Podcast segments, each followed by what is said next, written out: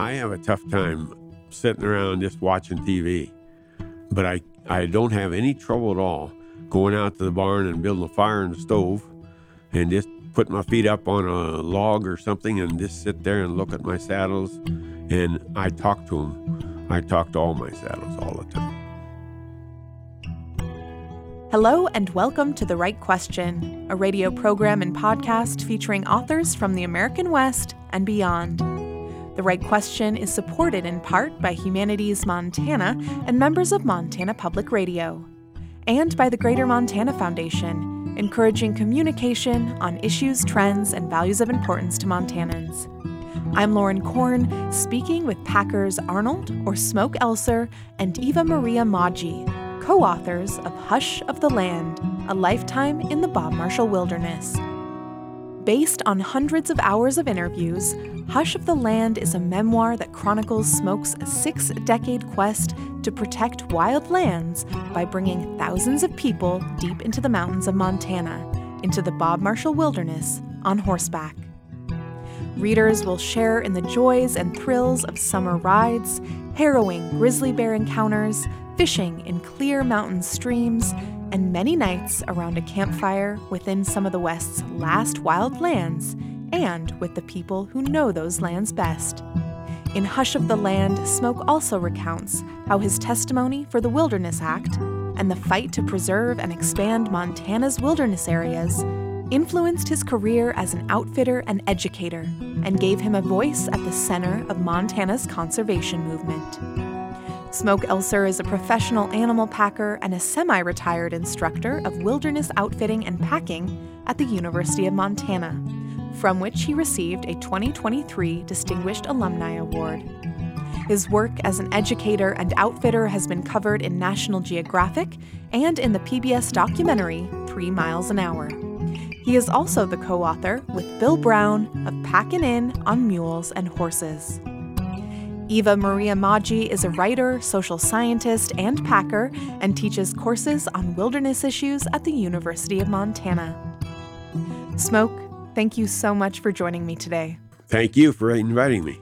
And Eva, welcome to The Write Question. Thank you. So, Smoke, your daughter wrote an introduction to this book, and in it, Eva, she mentions that you took Smoke's horse packing course or packing course, right? Tell me about those first moments when you met Smoke and you went through this class with him. Yeah, so um, it was a really wintry day. I remember there was lots of snow um, on the ground, and I'm lucky enough to live in the neighborhood, so I just walked um, to the class, and I was really excited because I think before I even signed my contract at the university, I signed up for Smoke's class. I really wanted to do that when I moved to Missoula. And so we, I walked down through the snow to his house, and or rather to the barn. And um, I remember when I walked in, I felt really at home because the barn, this old stone barn in the rattlesnake, looks very similar to the barn I grew up in in Germany. Oh, so wow. it's, it's like a, a very classic, um, halfway built in the in the hill um, barn that uh, we often use for storage um, of, of apples or, or other goods. And so I felt very comfortable when I walked in. I said, Oh, this is great. And it's so old and it's something you don't really see often here. So, um, yeah. And so when I saw him first, I was.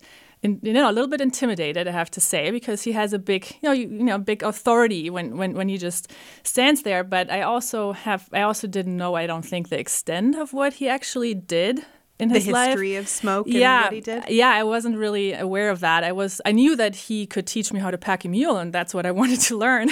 um, and I know he was big in the backcountry horseman, where I was um, for already ten years before I met him. So I knew about him, but I didn't know about any of the other conservation um, work he has done and his incredible, interesting life story. Um, so I was uh, just really excited, and I knew right away this is what I wanted to do, and I wanted to sit there and just listen to what he could teach me. So That's incredible. Yeah. Smoke, let's let's start way back. Let's talk about your origin story. How did you become a horse and a mule packer? And what what drew you to it? Yeah, uh, what I I come out to uh, to Montana to go to the school of forestry because I wanted to be a forest ranger. Well, I got there and the and uh, the first thing I had to do is get a job in Helena, and I worked for the Helena National Forest, the Canyon Ferry District, and my job was to uh, haul the the uh, forest supervisor Dunk Moyer uh, haul his horse around to different trailheads because Dunk Moyer at that time he liked to go into the backcountry and study the land that he was in charge of instead of just taking it for granted. So he went on a lot of trips, and one of those trips I delivered his horse. His horse by the name was Seabiscuit, which is it was not a Seabiscuit. Not so but- fast. yeah, not so fast. But anyway, I delivered that horse to uh, the Beaver Creek Trailhead out of Lincoln, and I pulled in there in, a, in an international Forest Service truck, uh, which was a had a ramp and everything, so I could load a single horse. And of course, I was fairly new. I wasn't really doing a lot of horse work yet, but I started. Uh, Cloisy Man in Helena taught me a lot. But anyway, I unlo- unloaded his horse, and we were waiting there, and here comes Tom Edwards. Uh, him and, and about 10 Helena Wilderness riders. These were businessmen out of Helena uh, who liked to go every year on a ride into the backcountry, and they always invited Dunk Moyer so that he could explain the forest practices in the backcountry and how the trails were maintained, and so that they could learn more about how the Forest Service operated, and of course they could give their opinions too how how it was operated. So uh, anyway, out comes Tom Edwards with a bunch of guests, and uh, we uh, started to unload his pack string. Uh, Jack Redhair was his packer at that time, and I saw Tom there, and I I said, "Hey, I want to I want to become a packer. Uh, how do I can I get a job with you?" And he said, "No, Sonny." He said, "You can't. I don't have time right now." He said, "You come up sometime in the winter, and I'll we'll talk." He said, "You just come up there sometime." So the next uh, winter, uh, I drove up there, and of course, it was about four feet, four or five feet of snow, and the road was like a tunnel to the Whitetail Ranch. And I drove in there and parked, and and uh, him and Helen invited me in, and we sat down and started to talk. And he says, "Well, I'll put you on. You're you've got a job. You come up here about the middle of May." Uh, there'll be a little snow on the ground here and there yet, but we got lots of work we can do. Uh, you can help oil saddles.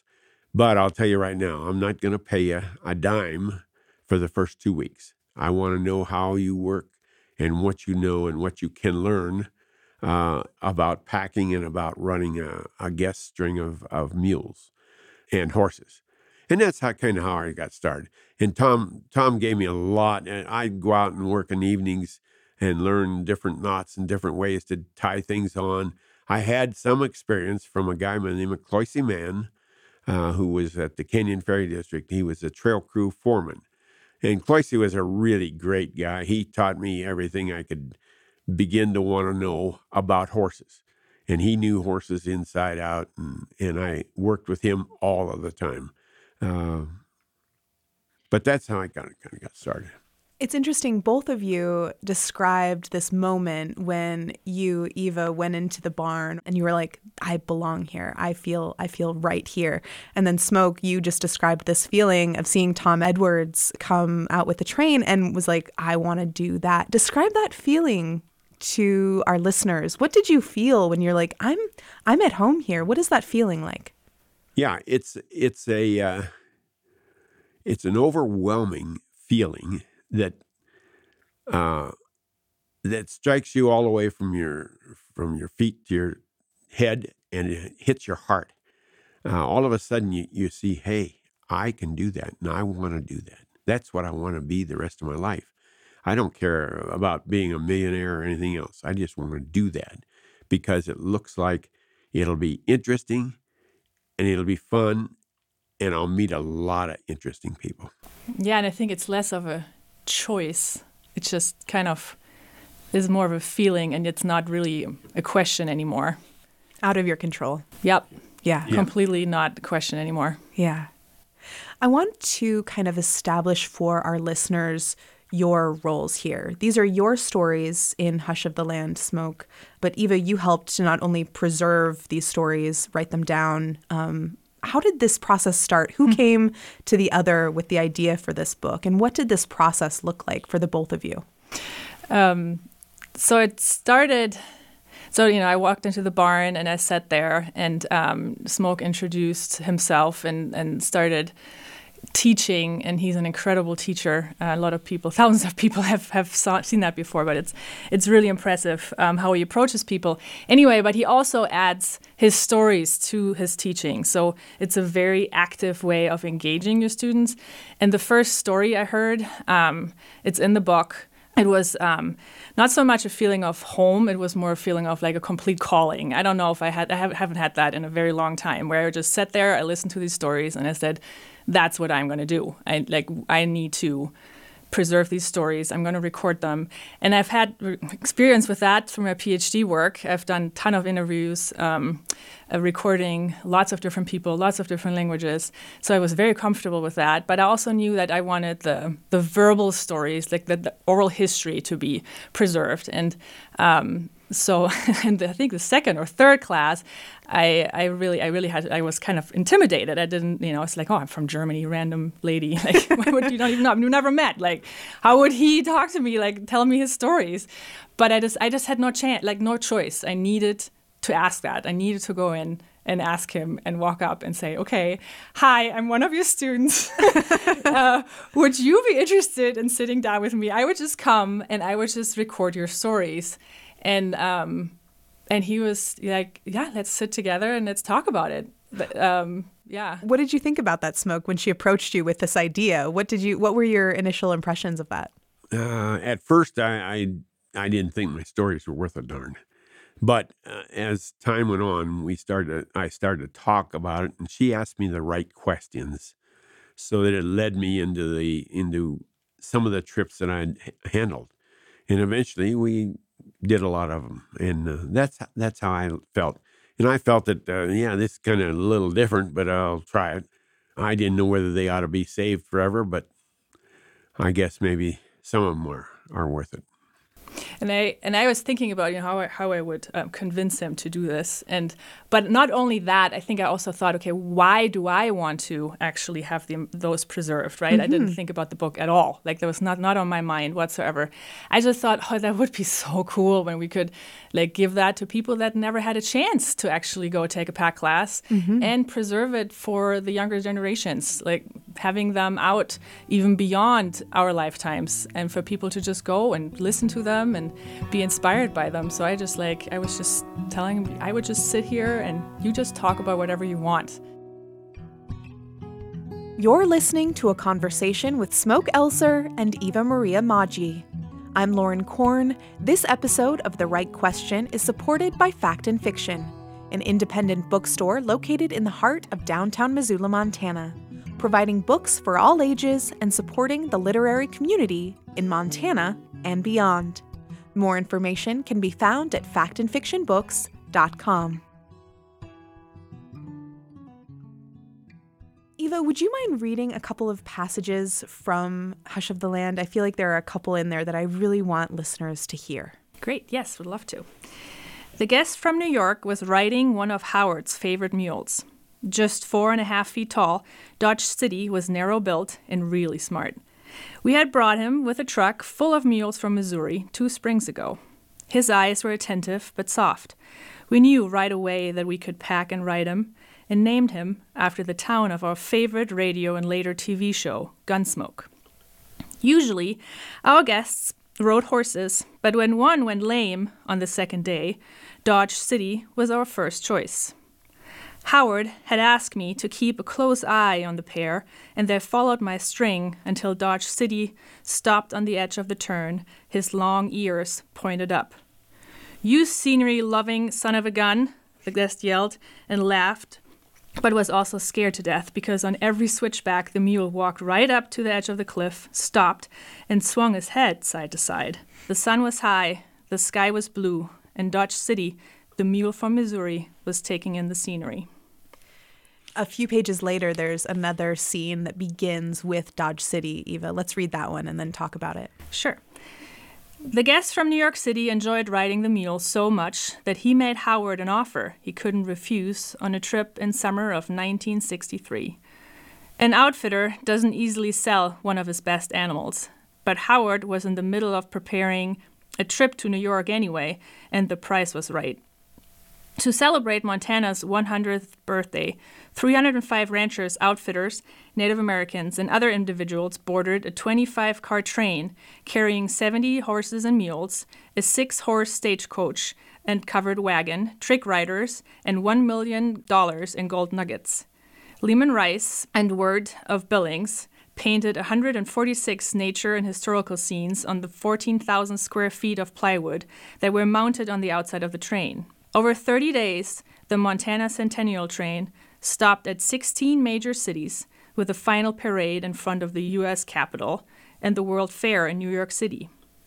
Dodge City, the scenery loving mule from Missouri, was the first mule to carry elk horns down Pennsylvania Avenue. The train showed the people what an act of Congress alone couldn't. Montana's wilderness was a place to visit for people all across the country.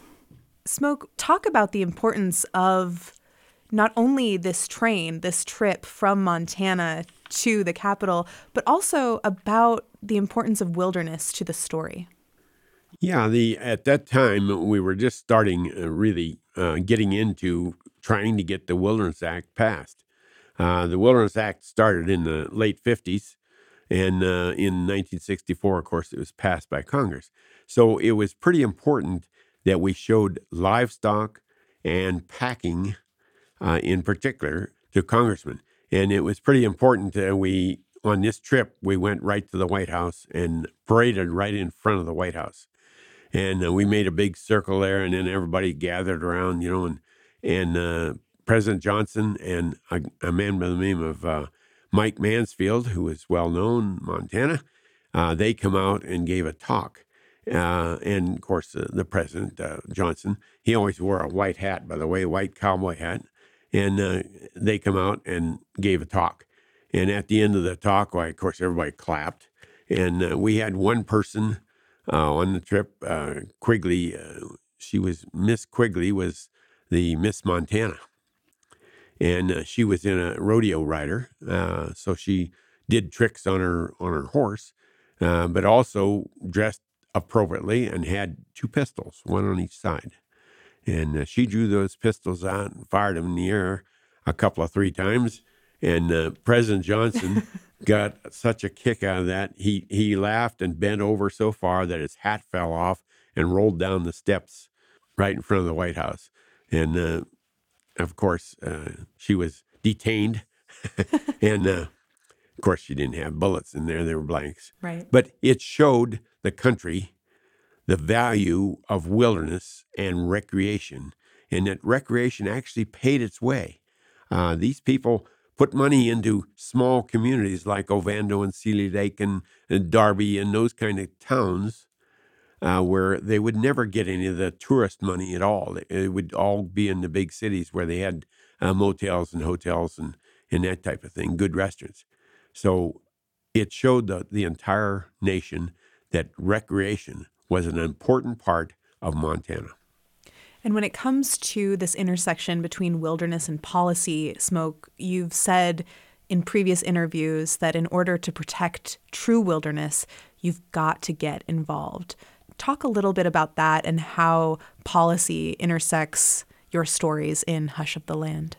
Yeah, I think you have to get involved, and that, that's a real important thing. I've had lots of senators and representatives in the hills and uh, you know they didn't understand it. Uh, uh, they didn't understand what we were doing. So it takes time, and it takes uh, that silent period of being able to sit by yourself and rely on yourself to survive in wilderness. Uh, and I think that's a, one of the most important things. I've had all kinds of centers in the hills. Ted Kennedy was one of them. Uh, and is all he wanted to do is ride a horse, and he wanted to go as fast as he could. Uh, and he wanted to have the horse in the right lead and all those kind of things. Yeah, that doesn't happen in the wilderness. What happens in the wilderness is you let things take their own natural course, so that they ha- so that you get a feeling of the land and the wilderness itself. And I, we think that that's a real important thing. By the time Ted Kennedy left here, uh, he was tickled that he had a chance to ride a horse uh, at three miles an hour instead of five or six miles an hour. What makes three miles an hour the best way to see wilderness? That's because uh, you're sitting about five feet off the ground. You're letting the horse do the driving, as all you're doing is sitting there looking and experiencing the, what you're seeing. And I think that's the most important thing you can do in there. And uh, when you share that with another animal, it makes a whole lot of difference in how you appreciate what you've seen and what you're doing. Yeah, you know, you write in the last chapter of the book, before the epilogue, about Smoke, your decision to sell the packing business, this outfit. You write that wilderness had lost its awe. And with more and more people finding their way to Montana now, both in residential and recreational capacities, I'm curious about how you, Smoke, and you too, Eva, um, you're viewing these changes. How have ideas of wilderness, ideas of wild, of nature, of untrammeled land, how have they changed over this time, Smoke? Why has wilderness so lost its awe? Yeah, it's lost its awe mainly because of our mechanization. We have now electric bicycles. Uh, we have ATVs, uh, ORVs that run off the road and can go, can climb a tree virtually. You know, when, when you have that kind of recreation going on all around the wilderness, you really have to find the people that really want to be in wilderness. They want to feel wilderness. And, you know, one of the things I always did, I always collected their telephones in the later years here and when they had uh, these cell phone things. And I always collected their watches and their cell phones, put them in a box and locked them in the car before we left the trailhead. And I looked at my watch and I said, from now on, you're on my time. Uh, you're on wilderness time. I think the value of wilderness is even more important than it was. I would not even say, I don't know if I would say that it lost its awe. I think it's um, maybe even more so because we get so much more distracted outside. So when we get there, it has a really intense impact on us. Like I take students on um, on a pack trip in the Bob Marshall every summer for the last couple of years, and I see their changes every trip. It's hard to get away. It's definitely very difficult, and especially on a horse, you, you get in pretty deep and you have to trust this horse so much um, more than you would have to do anything else. I think you have to just trust this horse, be able to cross this river, go along this cliff, not fall down. You have to really release. Um, and I think that is such a gift um, and when you have to embrace it because you don't have a choice when you're in there for 20 miles, you you get so much out of it. I think just to see that grounding happening from from students is just incredible. So I do think we still have that awe. I think it's just that it is uh, much harder maybe for some people to get into it. Right? It's much harder to keep horses. It's harder to actually um, you know go in and, and, really experience it. But I think you can do it the same way, uh, maybe uh, hiking. But when you're sitting on a horse you can actually look around and you're yeah. five feet off the ground and you can see so much more. You can actually see the, the mountains and the flowers and you don't have to look at your feet all the time. And, um, and you get carried at three miles an hour. Um, there's a very special magical thing about that that you don't have with anything else, I don't think, in, in the woods that way. But of course, I'm also a horse person, so biased. Yeah, yeah and, and now, you know, these days, uh, my last few years, we were uh, attracting uh, really very important people that wanted to go to the wilderness because they'd had enough of the computers and the buttons they push all the time and sitting at a desk all the time. And all of a sudden, they, they got out and were able to trust a horse. You know, I had lots of my guests uh, at Christmas time would send boxes of apples and carrots uh, to their horse, uh, Lupin or whatever horse they were riding at the time, Curly or Blaze or any of those. And they would send me the, the Christmas presents that I had to give to their horses because they established a relationship between the animal, uh, the wilderness, and themselves, their own uh, personalities. So, uh, as towards the end of the uh, my my period in the Bob Marshall, the the guests were getting to where they appreciated wilderness much more than they did in the early days. In the early days, it was catch a big fish and shoot a big elk. In the later days, it was get the experience. Let's see what, let's get the wilderness interpreted to us. I'm so glad you just used that phrase, smoke, because it's a phrase that you use throughout the book. Interpret the country, interpret nature, interpret the wilderness. And it sounds like what you mean by that is kind of a triangulation between not only you, the packer, there's the horse, there's the guest, there's nature. Talk about that relationship and, and how you nurtured and fostered those relationships. Yeah, we would go into the wilderness and, and try to explain all of the little uh, uh, things that are really very small to people. Uh, and for instance, I had a, uh, one of the executives of the General Motors Corporation in the hills, and uh, she was riding a horse right behind me, and and I we rode into a thicket of, of spruce trees, and it kind of swampy in there and damp. And I stopped and I said, "Hey, get let get off! I want to show you a flower." And this little flower, it's called a wood nymph, and it faces the ground instead of the sky. So she had to lay down on her belly and look up to see this flower laying on the ground. And uh, she was also the first time she had ever drank water out of a running creek. In those days, we could do that.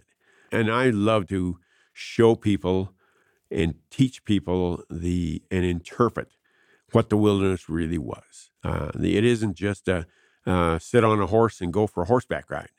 It's sit on a friend that you trust and see things that you will probably never see again. You were a packer and outfitter for over 50 years. What do you miss most about being in the wilderness with your horses and the mules and the rest of your crew? That that specific rush of of the outfit. All of it. Because I I geez, every day I go out and I pick up a pack saddle at least every day, uh, or a saddle. In fact, it is on let's see Wednesday. I'm going to start oiling saddles again. Uh, I just ordered uh, uh two gallons of castor oil and I'll put castor oil on all my saddles, rub them down, and boy, that'll be a tough time uh, for me because these are saddles. Oh, this saddle somebody rode. Uh, you know, here's another saddle that uh, that Congressman Kennedy rode, or here's another saddle that I rode for years, and uh, uh, it it brings back so many memories. I have a tough time sitting around just watching TV, but I I don't have any trouble at all going out to the barn and building a fire in the stove and just put my feet up on a log or something and just sit there and look at my saddles. And I talk to them. I talk to all my saddles all the time. From the conversation that we've had here today, is there anything you want our listeners to know? Something else uh, from the book, peripheral to the book, about your experience you want our listeners to know? Yeah, I do. Uh, go to the backcountry and make your own stories. That's what I did. And I, I made my own stories uh, just by traveling the trails in the Big Prairie and into the Danaher. That was Smoke Elser and Eva Maria Maggi, authors of Hush of the Land, A Lifetime in the Bob Marshall Wilderness, out now from Bison Books, an imprint of the University of Nebraska Press. Look for more information about Smoke and Eva at mtpr.org, where you can also subscribe to our podcast and follow us on Facebook and Instagram. You've been listening to The Write Question. This episode was produced by Chris Moyles and me. I'm your host, Lauren Korn. Chris also engineered this episode. The artwork for The Write Question was designed by Molly Russell, and our music was written and recorded by John Floridis. Funding for The Write Question is provided by the Greater Montana Foundation, encouraging communication on issues, trends, and values of importance to Montanans. Many thanks to Humanities Montana for supporting this program since 2008. And thank you for listening. The Write Question is a production of Montana Public Radio.